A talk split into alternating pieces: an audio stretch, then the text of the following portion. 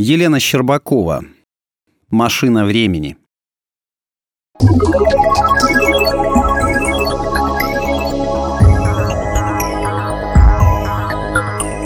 Она стояла за углом магазина и, прижимая ладошки к губам, плакала на взрыд.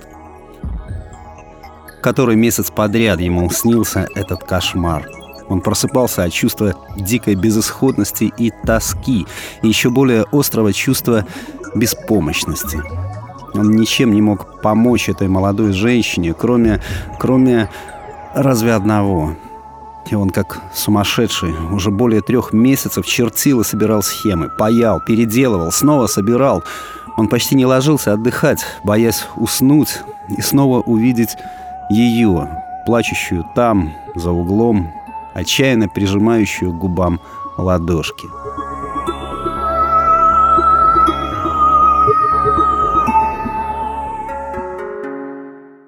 «Сама ешь!» Шестилетний мальчуган в гневе бросил в сестренку куском хлеба. «Хочу пирожное! Не хочу твой хлеб с супом!» И тут же осекся, увидев стоящую в дверях мать. «Немедленно подними хлеб и извинись перед сестрой. А после обеда я жду вас у себя в комнате».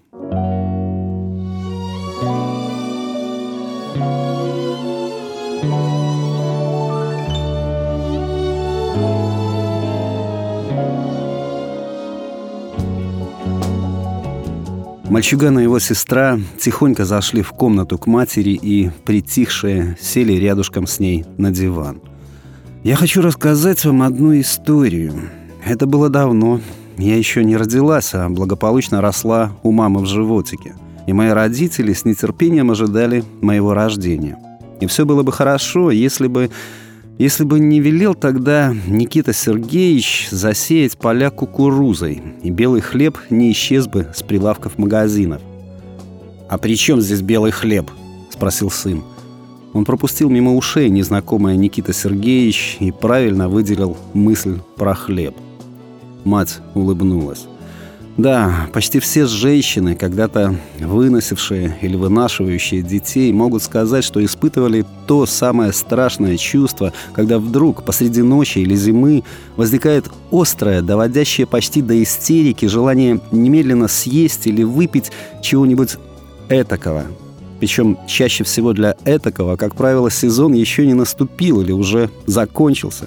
Что ж, в наше время все гораздо проще – круглосуточных супермаркетах можно найти почти любые напитки, продукты, фрукты и овощи, но так было не всегда.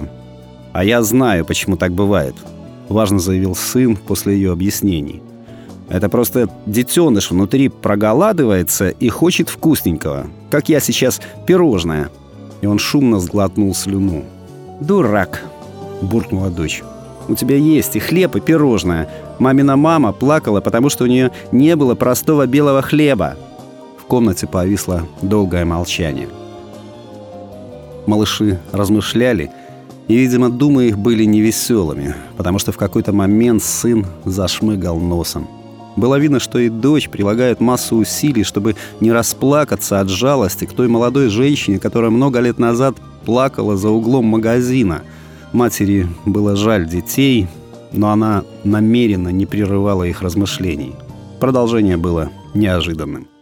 Чадушки с ревом уткнулись ей в коленки, и теперь они ревели уже втроем.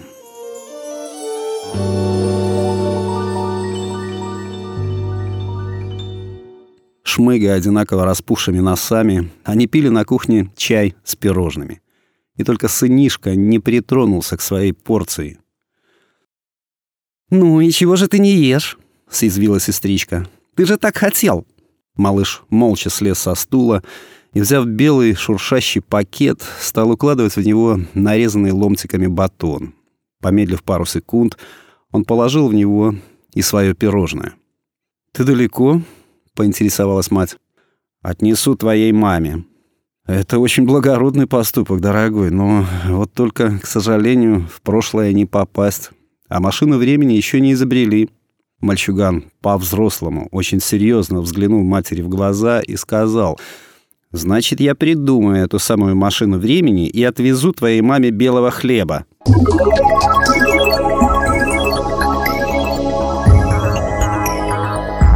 Она стояла за углом магазина и, прижимая ладошки к губам, плакала на взрыв.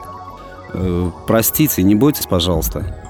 Молодая женщина испуганно отпрянула от мужчины, тихонько прикоснувшегося к ее руке. «Еще раз, пожалуйста, простите, я не хотел вас напугать. Пожалуйста, не считайте меня сумасшедшим». Он неуверенно улыбнулся. «Этот пакет вам». Снова как заклинание произнес «пожалуйста» и протянул ей странную, шуршащую, полупрозрачную авоську, полную свежевыпеченного белого хлеба и булочек, и еще чего-то волшебно пахнущего ванилью. Некоторое время она с изумлением смотрела то на незнакомца, то на этот самый, как он сказал, пакет. Потом достала из него кирпичик белого хлеба, прижала его к лицу, зажмурилась, вдыхая аромат, и затем, отломив душистую корочку, с наслаждением стала жевать. Мужчина стоял, глядя на нее, растерянно улыбался и не стеснялся набежавших слез. Вдруг он, словно стряхнув с себя наваждение, порывисто склонился к руке женщины, поцеловал ее и стремительно ушел прочь.